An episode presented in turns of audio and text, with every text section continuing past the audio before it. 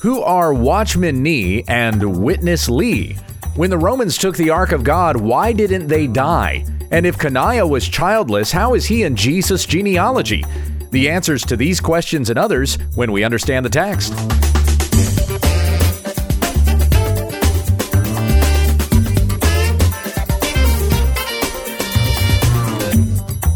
This is When We Understand the Text, a daily Bible teaching podcast, that we may meditate on the word of Christ, careful to do according to all that is written in it. Visit our website at wwutt.com. Here once again is Pastor Gabe. Thank you, Becky. You're welcome. This being the Friday edition of the broadcast, we take questions from the listeners, and you can send your questions to when we understand the text at gmail.com. Gmail.com. And we're looking specifically for Christmas themed questions Are we now? because next week's going to be our Christmas episode. Oh, yeah. Wow, so soon? Oh, Yep, that's it because it's the Friday before Christmas. Okay. Then the next Friday will be the last Friday of the year, Mm-hmm. December 27th. Right? And during that week, we want to do kind of a year in review. So we're going to go over like some of the biggest Christian headlines over the year. And uh, oh, and next week uh, I'm getting I'm having dental surgery done. Yeah, that should be fun. Looking forward to that. So if you can get those Christmas themed questions to us by the weekend, That would be great. that would be helpful because I think we're going to record way earlier than usual since I don't know what condition my mouth is going to be by the time we get around By the weekend? So you mean like tomorrow? tomorrow. uh, yeah. So like Okay. tomorrow, Sunday, Saturday, Sunday. Yeah, just While you're listening to this, just hop on your email and Yeah. shoot us an email. get us uh, an email uh, with a, th- a Christmas themed question if you have one. yeah. And send it to when we understand the text at gmail.com. now, of course, I've got the book 25 Christmas Myths and What the Bible Says. It's not too late to order that book. And Right. in fact, if you get it on Kindle, you're reading it right now. Right? You just download it for your Kindle, and uh, you've already got it right in front of you, just in time for Christmas. 25 Christmas Myths and What the Bible Says. I was on uh, Amazon reading some of the reviews. I hadn't read a, a lot of the latest reviews for the book.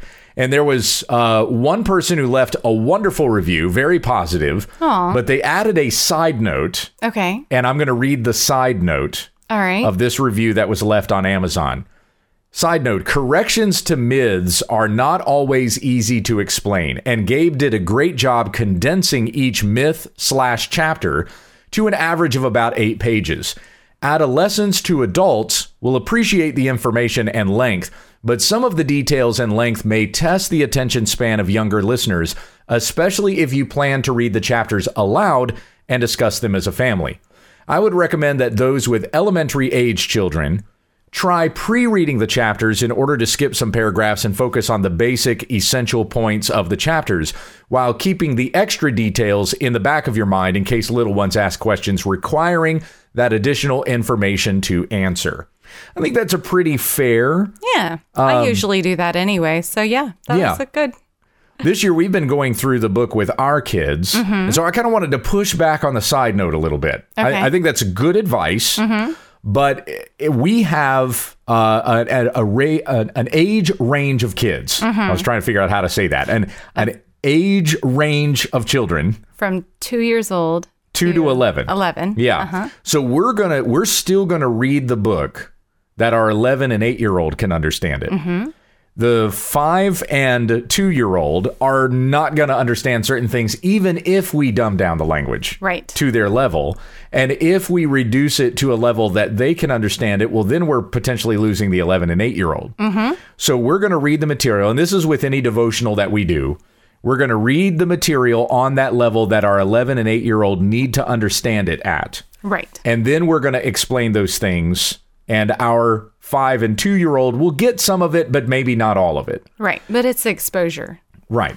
And then we we define the bigger words for the 8 and 11 anyway. Yeah, we have to define them for them anyway. And so as they hear it year after year, it becomes they understand it better the next year, Yes. and then the next year, and then the next year, and more and more will be understood from it. The older that they get. Yes. So it's better actually Well, to. not even just the older, but the the more exposure they get to it. well, yeah, exactly. Yeah. So the uh, we want to uh, read it on the level of our 11 and 8 year old, not on the level of our 5 and 2 year old. Right. So, this advice, the side note is good if you only have little kids. Right. But if you've got a range of children, then you want to be you want to be reading it on the level that your older kids, Oldest. yeah, probably. oldest kids, Yes. are going to understand it, and then explaining it for your youngers if you have to. Right. So that's just kind of pushing back on that side note Mm-hmm. a little bit. When we do catechism, we still do the big words, Yep. Mm-hmm. you know, teaching our kids what justification means,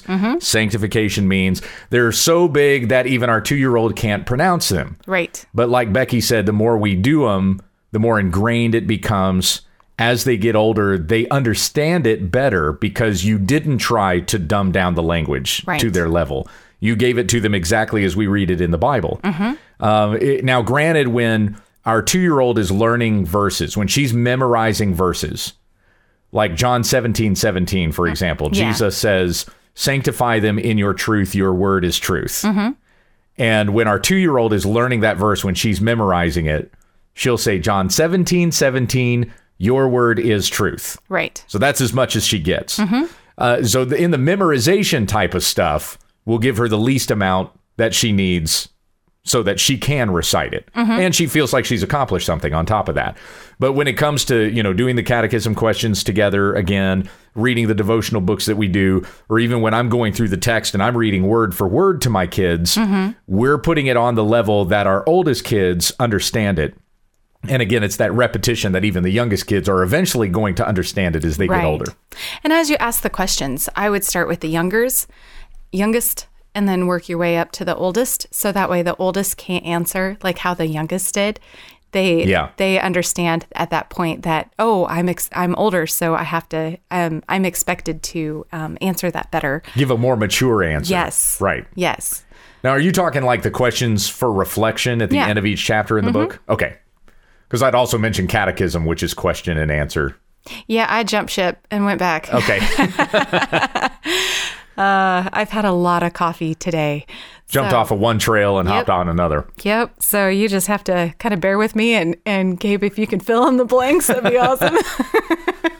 But thanks for that review. That was still wonderful. Yeah. And if you have read the book, if you're not a kind of a person that likes to write a review, don't worry about that. But if you could at least click a star, you know, click, well, five Mm-hmm. Stars would be preferable. more than one. Yeah, more than one. Preferably five stars. Uh, but click click the stars you up feel there. Is is um um it's valued. not not what you feel. We're not about feelings, about facts. So this is this book is factually much- five stars. How much did you get out of it? This next question or this next comment actually comes from somebody who is reading the book. Send us an email. This is from this is from Colby. From Colby, Kansas, or Colby? Nope, Colby person? Colby the person. Awesome. Not Colby the computer. Colby the person. Colby the computer. You don't know Colby the computer? I don't remember. Oh, oh my goodness. I wonder if I can bring something up here before we get to the end of the broadcast. okay. I'll play something for you from Colby the computer. All right, Pastor Gabe, All I- I, wanted to take the time to thank you and offer as much encouragement as I can. First of all, my wife and I have been enjoying the process of reading your book as a family devotional this Christmas season. Hmm. We have been edified in the process of reading The Fruit of Your Labor. My wife, Rayan, I hope I'm pronouncing that right.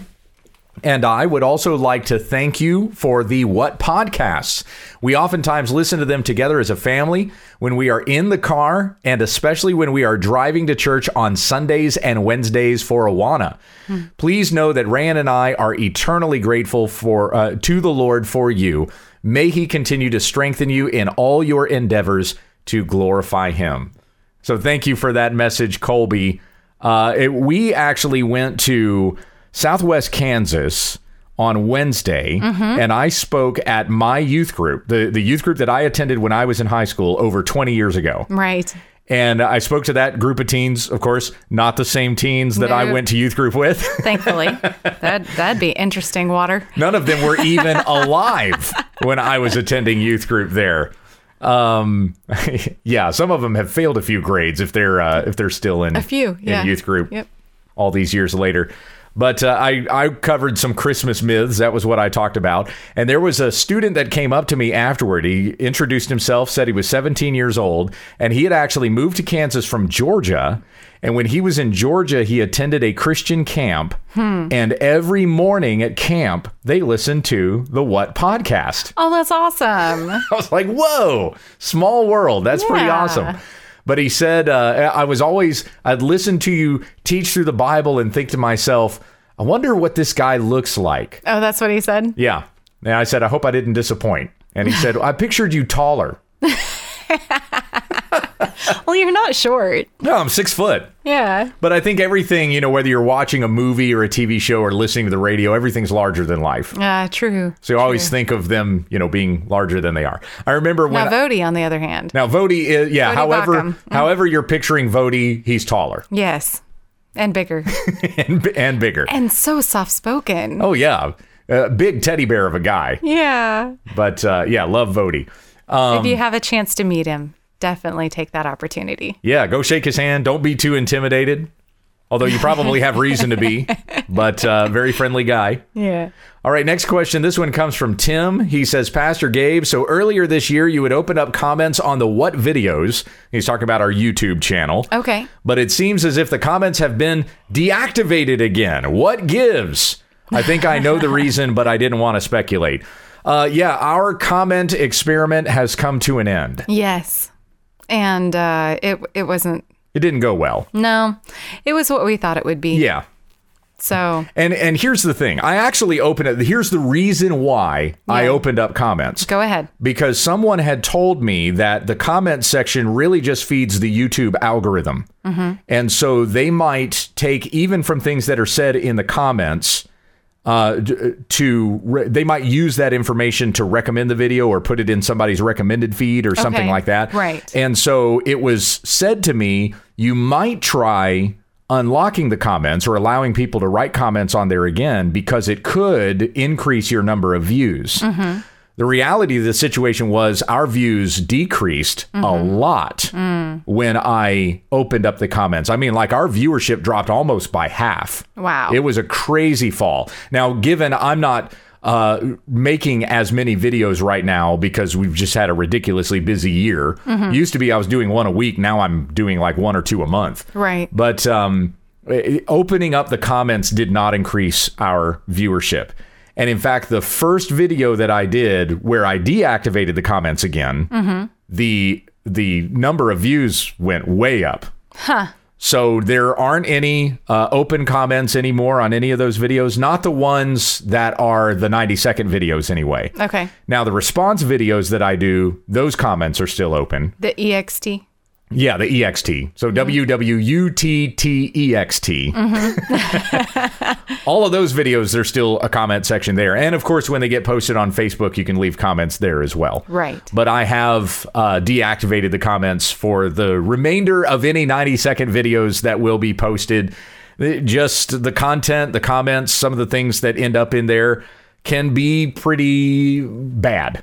Yeah. We'll just put it that way. Yeah. And as we're creating videos that I it want was to not be edifying to the Lord at yeah, all. yeah, it wasn't. And I think that most people are really kind of discouraged to look in the comment section and see some of the comments that get left. Yep. And sometimes I can't always control like the top comment that is seen Mm-hmm. Yeah. on the top of that. I can set it up so that it's the comments appear in order in which they are given, but it's still sometimes difficult to police that. And Mm. so uh, we don't have time to go through all those comments and check and see that all of them are all right.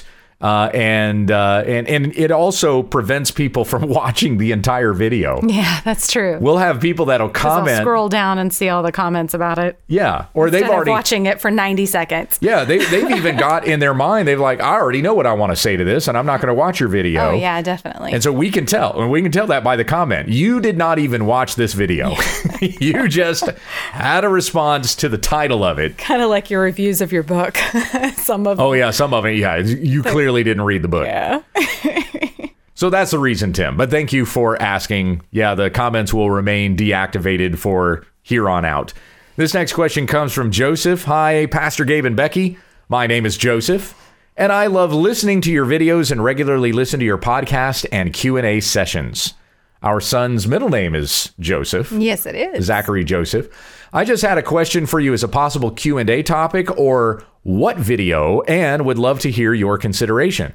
I was wondering what you think about the local church movement or the church created by Watchman Nee slash Witness Lee and what you thought of their theology, as I hear a lot of mixed opinions on their theology and had run ins with them in the past and have found their theology, as far as I've seen, as a bizarre mix of weird teachings and non reformed theology at best, and incredibly erroneous at worst. I do understand that for the most part, they are labeled a cult of sorts, with exceptions from theologically liberal seminaries like Fuller, as well as some organizations like CRI, which stands for the Christian Research Institute. That's Hank Hanegraaff's Oh, okay. ministry, the Bible Answer Man. Gotcha. Which at times only seems to add to the confusion that there are some of these ministries out there that endorse Watchman uh, uh, Lee, or sorry, Watchman Nee and Witness Lee. I hope, regardless, uh, that you both are having a great day when reading this, and I look forward to hearing what you both think about this subject. I apologize for my horrible grammar in writing this email. Aww. Sincerely, Joseph. Well, appreciate your email, Joseph, and we're doing well. Yeah, we are. Doing pretty good. Yeah. Good health. Yeah. Got back from a nice trip. Yeah. Safe, safe travels, and Yeah, our kids travel really well. they do. They really do. We are spoiled. Yeah, all four of them do. They all travel well. We stopped at Chick fil A Twice. twice on the way there and then on the way back. Yep. We still eat Chick fil A, even though they threw all their Christian base under the bus. So back to his question. we won't go on that tangent again. So, about Watchman Nee and Witness Lee. Now, uh, to be honest with you, Joseph, this is not something I know a whole lot about. I I don't know that I've ever met anyone from Watchman Nee and Witness Lee's influence. Uh, but basically, just kind of giving you the Cliff Notes version of it. I, I was going to say, I'm not familiar with them at all. Okay, so Watchman Nee, back in the early 20th century, he was a Christian teacher in China, and he uh, initiated church meetings that later became known as the local church movement. Okay. He published several books expounding on scripture, and it's some of the things that he's written in some of these books. It, it becomes evident that he did not have a whole lot of Orthodox Bible training. And so sometimes he will say some things in his teachings that really it's almost like you can you could quote Nee saying something borderline heretical. Okay. But then you could also quote Nee saying something that's borderline orthodox. Hmm. So it's like it goes back and forth. okay. And it's really, it, honestly, his stuff is rather confusing. I have not read a lot, but just talking with people that I know who've done more study into Watchman Nee and Witness Lee. Mm-hmm. So, and this is why you find such just kind of like a smattering of people who support them, and then you find another smattering of people who say, no, the local church movement is uh, is a cult. Okay. It's because you find so much varying stuff that came from Watchman Nee and Witness Lee's teachings. You you find stuff that was very much uh, on, uh, you know, like I said, stuff that you would never ever allow anybody to teach in your Sunday school class. okay. But then, like the very next sentence, he might say something that's exactly the opposite of what he just wrote. Oh, okay. So that's why there's Interesting. Yeah, that's why there's so much criticism of these two guys. Uh, Watchman Lee was appointed by Witness Nee. Oh, okay. So, I was going to ask where he comes in. Yeah, so then he was the guy that came after Watchman Nee, and I get them Okay. mixed up all the time. So if I say Watchman Lee, forgive me.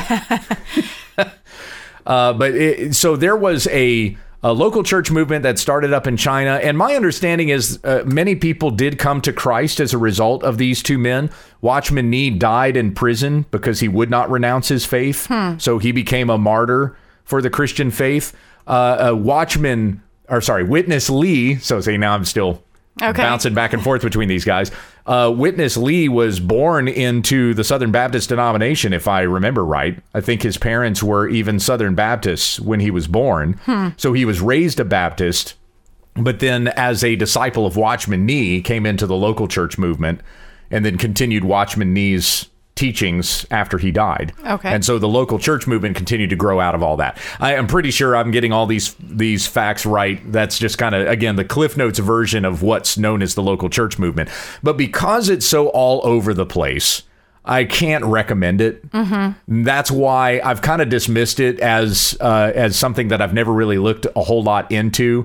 First of all, because I've never encountered anybody Yeah. that was that said that they've been influenced by these men's teachings, and on top of that, um, when I have talked with people who have studied into this, they say it's just all over the place. Yeah. he'll say one thing that sounds like heresy, and then he'll say something else that sounds like orthodoxy, and and I don't understand how that would allow anybody to follow them if if they're constantly contradicting themselves. well, I have to wonder if maybe in Chinese it- Okay. it means something else. Okay, maybe. Like maybe in the see that. maybe in the Like way that he had barrier? yeah yeah something like that Okay. maybe in the way that he had to communicate with the Chinese he Mm-hmm. might say something that would be heretical and then he would say the truth Okay. and to somebody who lived in China that would be okay he's addressing the false statement and now he's presenting the true statement Okay. I don't know I'm just kind of throwing that out there as a possibility Okay. as to why he said so many things that were conflicting Okay. Maybe it, it was just communicated different to people in China Mm-hmm. than we might communicate those things in English. Yeah. That could be the reason why. But uh, again, I never really encounter anybody influenced by these men's teachings. So I don't do that much study into it. And because it's so all over the place, I don't really recommend it as reading. I don't think there's any reason for us, unless you find information that would indicate otherwise. I don't think there's a reason for us to dismiss either of these men as heretics mm-hmm. or, or that Watchman Nee didn't actually die for the gospel. Right. I don't think there's a reason for us to have to draw that conclusion unless you do more research into it than I have and you come to a different conclusion Yeah. than that. I don't understand why CRI endorses it. Just on the limited knowledge I know about it, doesn't sound like it's anything that should be endorsed. But you also have to consider Hank Hanegraaff is Greek Orthodox. Yeah. So there's a. I wouldn't recommend CRI's resources anymore. Yeah. Unfortunately, there used to be a time I really did. Yep. Uh, That's there, right. there were things that I disagreed on with, uh, you know, regarding some of the stuff that Hank Hanegraaff would teach, but it was still great Christian resources. Mm-hmm. And uh, uh, James White had even written some articles for CRI in the past, and you can still find some of his articles through their website. I referenced some of their stuff when I wrote my book, uh, 40 Mormon Beliefs and What the Bible Says. Yeah. Some of my citations come from the Christian Research Institute, but because of the direction that Hank Hanegraaff has gone in the last couple of years, becoming Greek Orthodox, I can't recommend their teachings anymore Yeah. Because Greek Orthodoxy is heterodoxy, and they teach salvation by faith and works. Yeah. So anyway, but thank you for your question, Joseph, and what limited info I was able to give you. I hope that that uh, shed some light on that. And we hope you're having a great day too. Yeah, you also have a great day and safe travels Yes. if you're on the road. This next one comes from Britt in Guthrie, Oklahoma. He says, I have two questions. What happened to the relics that were in the temple when Rome destroyed it? Second uh-huh. question If the ark was in it, why didn't the Romans die like Uzzah did in 2 Samuel 6 6 through 11? Well, before you had the story of Uzzah and the ark, mm-hmm. you had the story of the Philistines and the ark. Oh yeah. Because remember, the Philistines had seized the ark and had taken it, just like the Romans eventually did. Mm-hmm. So, what happened to the Philistines when they took the ark? This is 1 Samuel chapter 5. I'm going to go ahead and read the whole chapter here. So, when the Philistines captured the ark of God, they brought it from Ebenezer to Ashdod. Then the Philistines took the ark of God and brought it into the house of Dagon and set it up beside Dagon. This was their false god. Okay, yeah. Their fish god with human hands. Right. And when the people of Ashdod rose early the next day, behold, Dagon had fallen face downward on the ground before the ark of the Lord. So they took Dagon and put him back in his place. But when they rose early on the next morning, behold, Dagon had fallen face downward on the ground before the ark of the Lord, and the head of Dagon and both of his hands were lying cut off on the threshold. Only the trunk of Dagon was left to him. This is why the priests of Dagon and all who enter the house of Dagon do not tread on the threshold of Dagon and Ashdod to this day. The hand of the Lord was heavy against the people of Ashdod, and he terrified and afflicted them with tumors, both Ashdod and its territory. And when the men of Ashdod saw how things were, they said, The ark of the God of Israel must not remain with us, for his hand is hard against us and against Dagon our God. So they sent uh, and gathered together all the lords of the Philistines and said, What shall we do with the ark of the God of Israel? They answered, Let the ark of the God of Israel be brought around to Gath. So they brought the ark of the God of Israel there. But after they had brought it around, the hand of the Lord was against the city, causing a very great panic. And he afflicted the men of the city, both young and old, so that the tumors broke out on them. But they sent the ark of God to Ekron. But as soon as the ark of God came to Ekron, the people of Ekron cried out, They have brought around to us the ark of the God of Israel to kill us and our people. Obviously, the reputation of the ark of God was getting to the cities before the ark of God got there.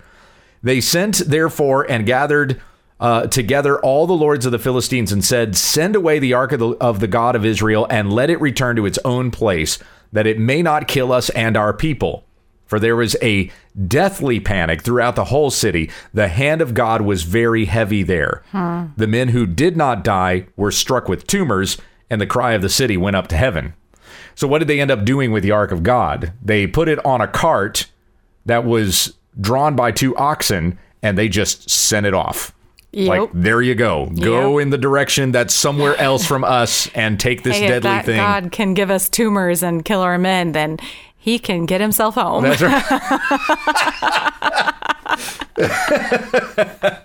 so that was that's how they returned the ark. They're like, we don't want this anymore. Let it let it be gone from us.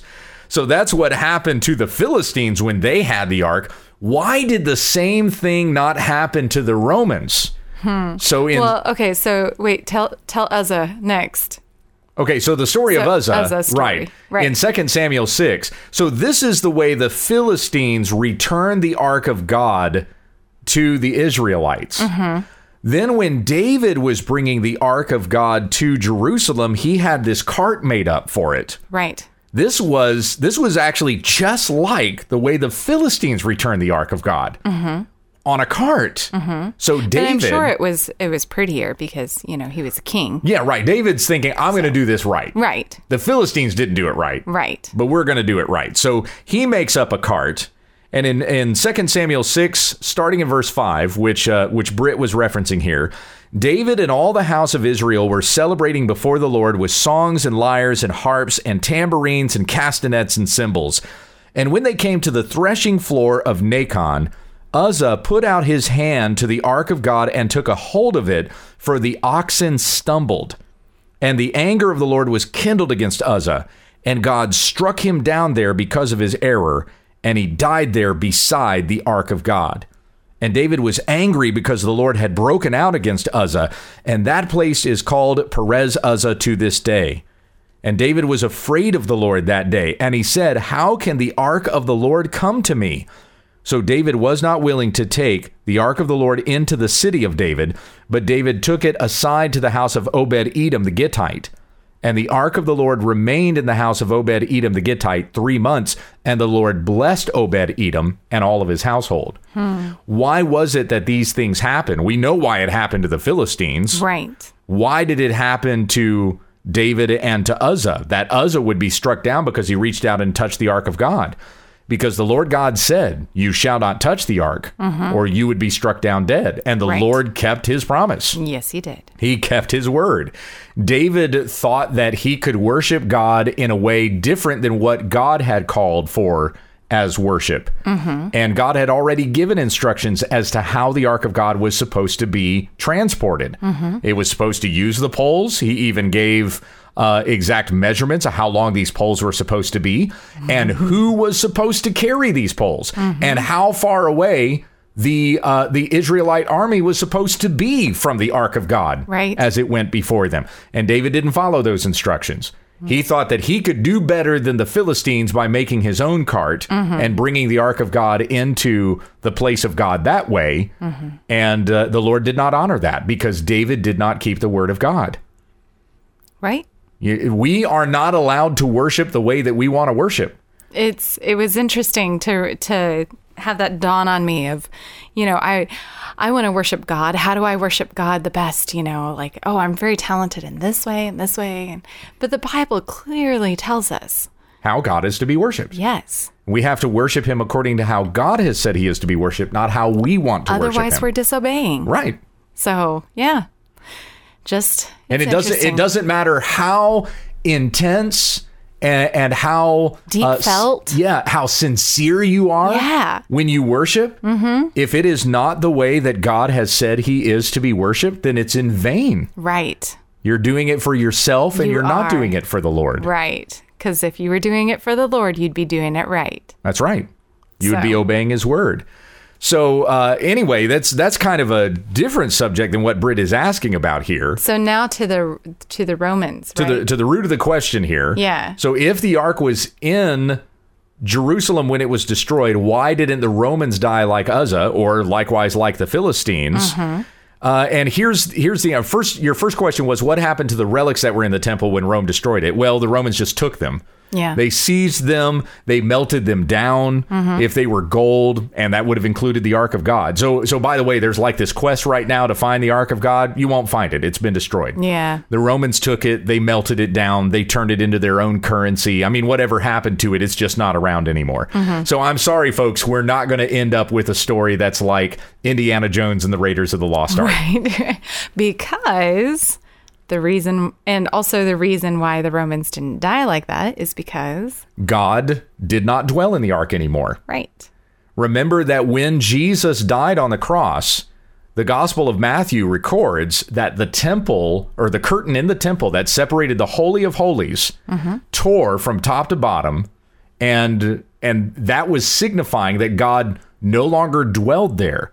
He did not dwell in temples made by human hands. The apostle Paul makes that point clear in Acts 17. Rather God dwells in his people. So he was no longer going to be separated from us in the Holy of Holies, and you could only go into the presence of God once a year, and it was only going to be the high priest that did it when he made atonement for the sins of the people. Right. Atonement had been done. Christ is our atoning sacrifice. Amen. And by what he accomplished on the cross for us, no longer was it a once a year thing through the high priest that we were able to enter the place of God. Now, all of us could have fellowship with God, mm-hmm. and he dwells within us Right. through his Holy Spirit that has been poured into the hearts of everyone who believes in Christ and follows him. So, it's, as Paul points out in 1 Corinthians 6, we are the temple of the living God. Mm-hmm. So the ark was empty. So the ark was, yeah, the, the presence of God was just a thing. no longer there on the ark. So therefore, touching it wasn't going to kill anybody Mm-hmm. since God's presence was not there anymore and was not even in the temple anymore. Right. And all of this thing that happened with the Romans coming into Jerusalem and destroying the temple and seizing its goods and all this kind of thing, uh, Christ had foretold all of this. Mm-hmm. This is his Olivet discourse in Matthew chapter 24, Yeah. explaining exactly what was going to happen, and it did happen in 70 AD, the destruction of the temple. And by the way, Judaism as we knew it, according to what is given to us in the Bible, changed after the destruction of the temple. Oh, yeah. It went from being temple Judaism to rabbinic Judaism. And Ra- that's rabbinic. yeah, rabbinic like rabbi. Oh, Like, right, right, right. Taught by rabbis rather than uh, centering around the temple and and temple practices. Gotcha. So Judaism that we have today is totally different Hmm. than Judaism in the Old Testament or even at the time of Christ. It's a completely different system of Judaism. So when you Yeah, because I was equating those. Yeah, not at all the same. Okay. Interesting. Uh, and yeah, when you listen to somebody like Ben Shapiro, probably the most famous, at least conservative Jew in the mm-hmm. country, it's it's Ben Shapiro. When you listen to him talk about it, he doesn't believe the miracles of the Bible. He doesn't even believe the miracles of the Old Testament, Oh, weird. and he certainly doesn't believe uh, that Jesus Christ is the Messiah. Of course not, because he's Jewish. Mm-hmm. So that's that's interesting. yeah, but the Judaism that he practices. Not the Judaism of the Bible. Yeah. It's a completely different thing of Judaism. But all It of this have to be. yeah. Uh, all of this changed after the destruction of the temple, and uh, even the Sanhedrin itself changed. And I explained this when we were going through uh, our study of the book of John. John never mentions the Sadducees in his gospel. And the reason is because the argument that I made. He's writing his gospel after the destruction of the temple in 70 AD when the Sadducees did not exist anymore. So there was never a reason to have to reference the Sadducees. They were no longer a sect or a body of the Sanhedrin. It was only the Pharisees. Okay. Which, and even the Pharisees had changed after that, mm-hmm. preserving some of these Jewish practices and ways of life. If, if it wasn't for what the Pharisees attempted to preserve after the destruction of the temple, Judaism would have been completely lost after hmm. that. But I would argue that it has been because the system of Judaism that's followed today is barely even a shadow of what it was during Bible times. Yeah. So anyway, that's uh that's answered your question. trail. Yeah. And a rabbit trail. There we go. Anyway, uh, and uh, and yes, thank you and Miss Becky for all that you are doing. You're welcome. You're welcome. God bless. Next question. This one comes from David. As you can tell, this is a little bit longer question. Uh-huh. Howdy again. So we've probably had a question from David before. Hello. Our church reads through the Bible together in what we call five by five, five chapters, five days. We read through the Bible a chapter a day, Monday through Friday. Then on Sunday, we have a portion of the service where a rotating team of four men come up and lead us in an interactive time of questions and comments about what we read during the week. When our men's and ladies groups meet, we also discuss what we have read. With the explanation over, we finished Jeremiah and started Matthew this week and discussed Matthew 51 and 52 and Matthew 1, our Monday through Wednesday readings at men's group last night. We're actually starting Matthew this coming Sunday. Yes, we are. So David goes on. A couple of differing views were discussed on two topics, and I thought I'd get your thoughts on both. First, in in Jeremiah 51, verses 20 through 23, who is God's hammer slash war club? Is it the Babylonians or the Persians? Some commentators say these verses are referring to Babylon. Some say Persia. Could it be both? Babylon, quote, had been God's hammer, but now Persia, quote, was going to be God's hammer. Okay, let's stop there for now since the email's a little bit longer. I'll answer this question first and then we'll go on. All right. So, Jeremiah 51, verses 20 through 23. Here's what we read You are my hammer and weapon of war. With you I break nations in pieces. With you I destroy kingdoms. With you I break in pieces the horse and his rider. With you I break in pieces the chariot and the charioteer.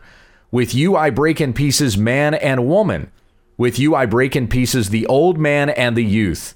With you I break in pieces the young man and the young woman. With you I break in pieces the shepherd and his flock. With you I break in pieces the farmer and his team. With you I break in pieces governors and commanders. So the hmm. Lord is speaking to the pagan nation that he is using to bring judgment against Israel mm-hmm. because Israel had sinned against God and were worshiping false gods Right. rather than the true God. And this continued on and on and on, unrepentant. So the Lord finally brought a nation against them to judge them because of their wickedness. Now, when you get to Habakkuk, Habakkuk is asking God, Look, why are you allowing this violence to continue? I know that what Israel, what Judah did was really, really bad, mm-hmm. but come on, we are not as bad as the Babylonians and the Medes and the Persians. These guys are way worse than we are. Right. Right. But the Lord's response to Habakkuk was, Hey, I'm going to bring judgment upon these nations too. Yeah. But right now, I'm using them to purify Israel. Mm-hmm. And then when I'm done with them, judgment will come upon them also. Right. But when he's talking through Jeremiah here, the reference to, You are my hammer and weapon of war, with you I break nations in pieces. Uh, who is he talking about? Is he talking about Babylon or is he talking about Persia? Well, go back to the very beginning of Jeremiah 51, and he says, so this is about the judgment that's going to come against Babylon now. Okay. So Jeremiah 51, thus says the Lord, Behold, I will stir up the spirit of a destroyer against Babylon, against the inhabitants of Leb Kamai, and I will send Babylon winnowers, and they shall winnow her, and they shall empty her land when they come against her from every side on the day of trouble. So, given that it's talking about judgment that's going to come against Babylon, it could be that the hammer is Persia. About midway through the chapter, it says, The Lord has stirred up the spirit of the kings of the Medes because his purpose concerning Babylon is to destroy it, for that is the vengeance of the Lord, the vengeance for his temple. Verse 12 Set up a standard against the walls of Babylon, make the watch strong, set up watchmen, prepare the ambushes, for the Lord has both planned and done what he spoke concerning the inhabitants of Babylon. So I would argue that we're talking about the Persians here, the mm-hmm. Medes and the Persians. Yeah. So they would therefore be the hammer and weapon of war that the Lord is going to use to judge the Babylonians. Mm-hmm. But there's nothing wrong with assuming that what is being talked about here could also be the Babylonians. Yeah. Since God indeed used them as a hammer. Very true. So when God uses one nation to judge another nation, they are the hammer in God's hand. And uh, it that's that's always going to be the case. Yeah. Just descriptive of how that's how that works. Right. So Yeah. the Babylonians were God's hammer, and then the Medes and the Persians were God's hammer. Okay, so now we go to David's next questions. Okay. Uh, second, in Matthew 1, we read the genealogy of Jesus, which I'm covering this Sunday and I guess the next Sunday after that in our series as we're just beginning to go through the book of Matthew, which led to discussion about Coniah, Je- Jehoiakim, Jeconiah in verse 11 and Jeremiah 22. So Coniah is mentioned in the genealogy in Matthew 111 and we also have Jeremiah mentioned in or I'm sorry, we also have Coniah mentioned in Jeremiah 22. Okay. One of the men at the group had brought an article by J. Carl Laney that gave a different take on the prophecy about who was written down as childless, whether it was Coniah or Zedekiah. I have attached it to this email. I am one for knee jerk reactions where whatever I have been taught or learned about something is the gospel, and I have to slow down, step back, and give the other perspective a chance. As an aside, this happened with your 25 Christmas Myths book, which I purchased on Kindle on Christmas Day last year and read the whole thing that evening after oh, all of Oh, wow. our all of our Christmas festivities were over. Wow. The one myth that I got hung up on was number 12, and the other view that Luke's genealogy is not Mary's, but also Joseph's through Levirate marriage. Thank you for the book and especially the update this year with the carols. I still owe you a hug. Thanks and God bless. David. P.S. If you're going to be at G3 in January, my pastor and his family and another family from church are attending. I'll try to send them your way. Oh, perfect. That'd yeah, tell them to come by our table. Yes. We'll have a booth again this year. Yes, we will. Okay, so to David's question here. Uh, in Matthew 1, we read the genealogy, uh, genealogy of Jesus, which led to discussion about Coniah in verse 11 and also in Jeremiah 22. So let me turn there to Jeremiah 22. I didn't have this marked in my Bible beforehand. And in this particular Bible, I've never been in Jeremiah 22 before. So this is, uh, I've only had this Bible for a couple of months. So this is the first time I am turning to this page. Oh. At the end of chapter 22, the last two verses, this is Jeremiah 22, verses 29 and 30. We read, O land, land, land, hear the word of the Lord. Thus says the Lord, write this man down as childless, a man who shall not succeed in his days, for none of his offspring shall succeed in sitting on the throne of David and ruling again in Judah. So here's the common argument that is raised about this particular passage and its relationship to the genealogy in Matthew chapter one mm-hmm. So in Matthew 1:11 it says Josiah was the father of Jeconiah and his brothers at the time of the deportation to Babylon. This is the genealogy of Christ. Mm-hmm. So if this man is to be written down as childless, how is it that Jeconiah is mentioned in the genealogy of Jesus? If he's if he's supposed to be childless, he doesn't have an heir. Right. So how is he in Christ's genealogy? Now the uh, the document that David sent me is an explanation from Laney, and Laney basically says that Zedekiah is the reference. So in Jeremiah 22, Laney's making the argument that where it says, "Thus says the Lord, write this man down as childless," it's Zedekiah that's being talked about here. Uh, that's Laney's explanation. And he goes on to say careful exegesis of Jeremiah 22 indicates that the curse was on Zedekiah, not Coniah. Matthew recognized this and included Jeconiah in Jesus' genealogy. Commentaries can be helpful, but they sometimes get it wrong, and their mistakes can end up in our sermons. Nothing can take the place of careful exegesis under the guidance of the Holy Spirit, even when you are in a rush to prepare Sunday sermon. That's the explanation from J. Carl Laney. Okay. I'm going to say Laney is wrong. Okay. And here is the, the the explanation to this is actually really simple. Okay. But I don't say that to make anyone feel dumb. I'm just saying this is a very simple explanation. Mm-hmm. The curse that God is giving to Jeconiah here in Jeremiah 22 is only saying that this man is not going to have an heir on the throne of David. Oh, okay. That's all it's saying. That none of his actual birth children mm-hmm. are going to be an heir to the throne. Again, look at verse 30.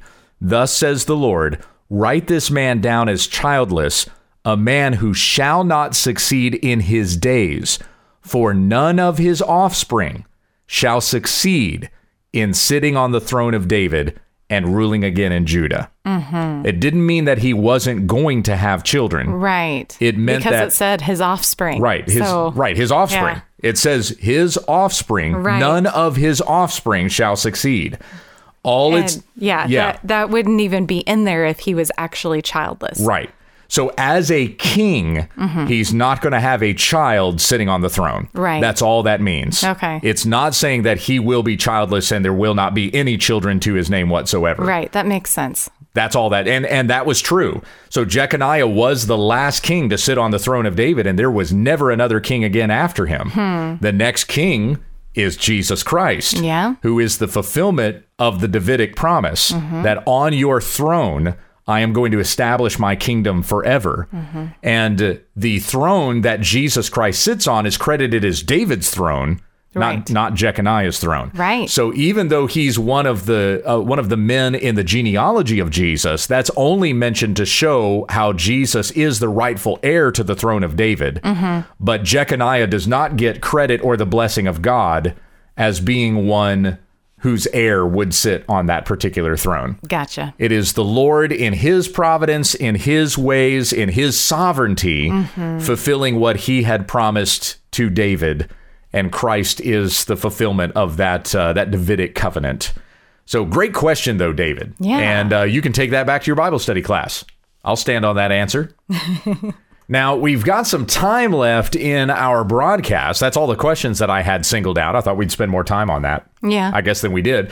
Uh, this was something that I had originally, I was thinking about starting the broadcast with this, Okay.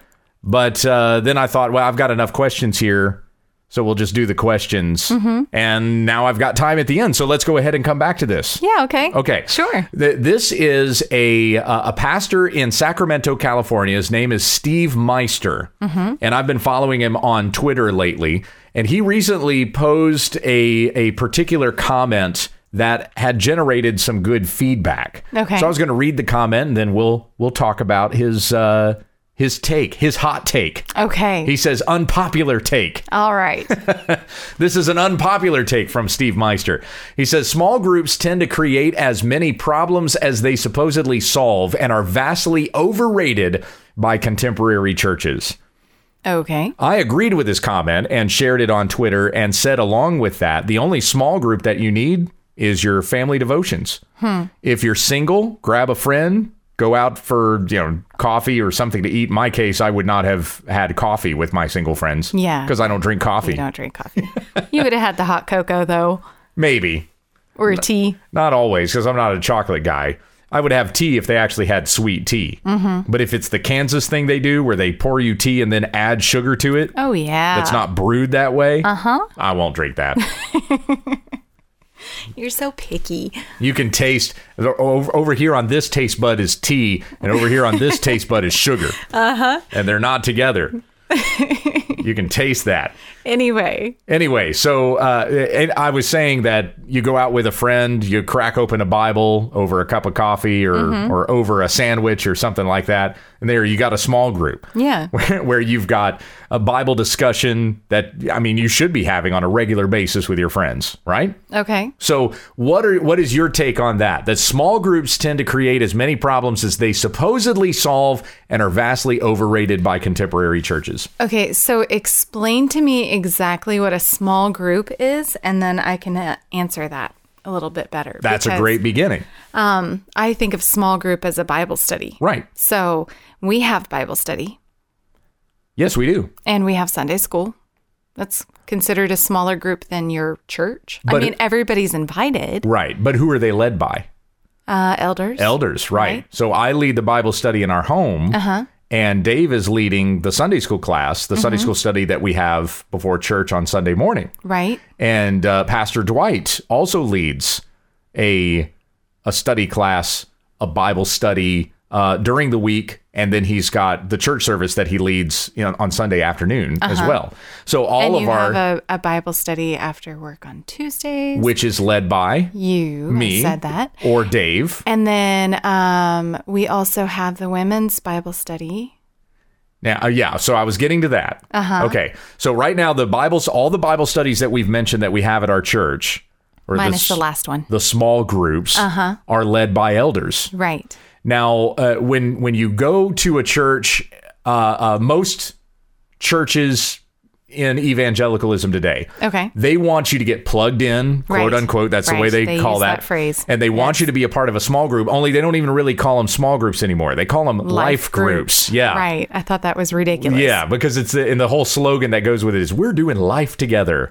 Right. But I agree with what Steve is saying here that they tend to cause more problems than they supposedly solve. Because if you're not properly led in these groups, Mm-hmm. you can start to deviate from sound Bible teaching into speculation. right. And well, I believe this passage is saying this. Right. Or Which in your easily happens. yes, or in your small group, you have the leader that will say something like, "Now, what does this mean to you?" you yes and and any discussion can lead that direction especially with the talkers who don't um they they um don't know when to refrain from talking Yes. or when to um cease talking to allow others to you know converse with them Right. it's like a one-sided thing and that and that they usually keep going Yeah, we, and we've had those gossips turn or gossips. We've had those we've had those small groups turn into gossip groups. there you go yes That's where I was going with the Yes. gossip thing. freudian slip Yeah. So in those gossip groups, that's another problem that you can end up with in a small group. definitely And so we try as best as we can as our uh, our small groups at our church to be led by the elders, Mm-hmm. which is I mean how the church should be led. Right. It's being led by the elders. Now we do have one or two uh, uh, groups that I've heard of, gals getting together and chatting, and they want to do a Bible study together. But the studies that they do are mine. They actually follow stuff that I've put together and have said, you know, study these chapters of the Bible, da da da da. So they're they're still following elder approved materials Right. that have been designated to the church. We had a group try to start up earlier this year, and it was actually not from women in our church. They were not members of our church. Mm-hmm. Their kids were coming to Awana on Wednesday night, but they didn't have anything to do during that period of time. So they said, "Can can we have?" Can we have a room here at the church and we're going to do a Bible study together? And they wanted to do a Priscilla Schreier book, Schreier, Schreier book. you and her last name Yeah. And, and I have to YouTube that or something. I nixed it. Yeah, I said absolutely not. yeah. So, yeah, that, that's uh, we didn't have anything for adults there at the time, and that's unfortunate. But I'm not going to allow you to grab a room at our church and use materials that have not been approved by our eldership. Yeah. We we have that in place on purpose though.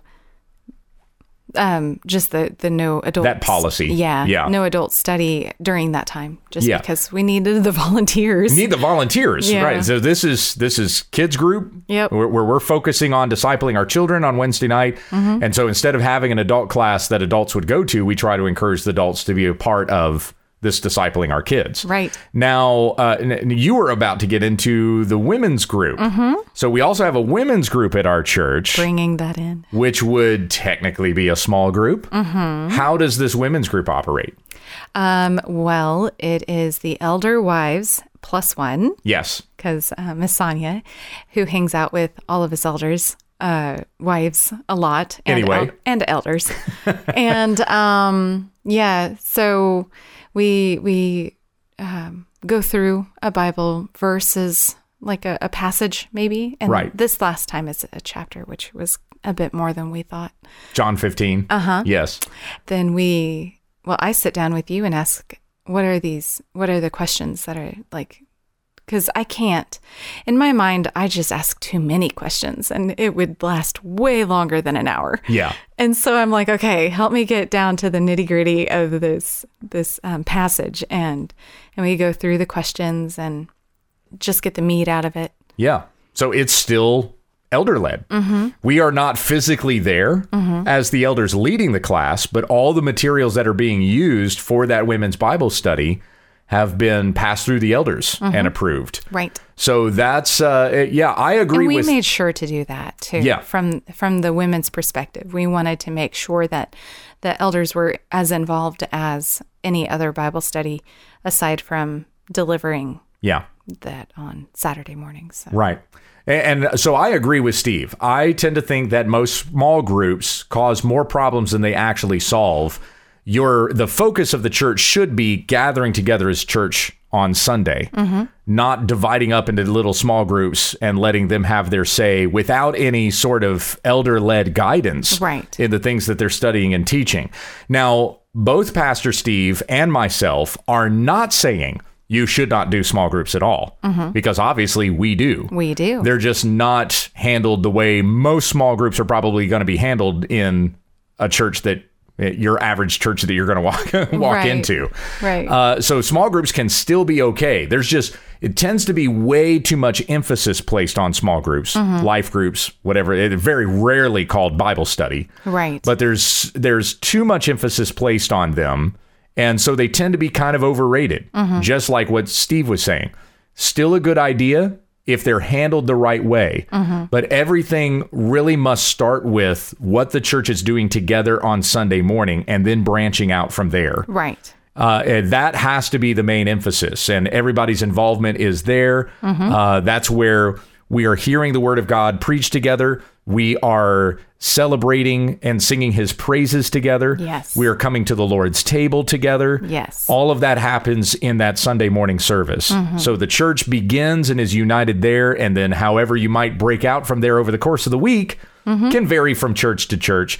Just don't place too much emphasis on those life groups over actual church gathering on mm. Sunday morning. Right. All right. So that is our program today. We found enough time to talk about that at the very end. Yes, we did. And don't forget to send us those Christmas questions for next week's program when we understand the text at gmail.com. tomorrow. Tomorrow, yeah, send, send those to us today Yeah, today, tomorrow, you know. so we can hop on it before I have to do my dental surgery. Yay. Let's pray. Heavenly Father, we thank you for this wonderful day uh, that we could gather together and open up your word and read such great things that you have given to us through your apostles and prophets. And may this be the authority over every decision that we make, whether it would be how a church service is organized, how somebody might break out into a small group, uh, any of the questions that we have concerning your word. We always come back to the Bible to answer those questions for us. So we revere this and make it our priority and give us good teachers over us to guide us in these things, lest we go our own way and try to answer questions from our own flesh, because we're weak and we can't do this on our own.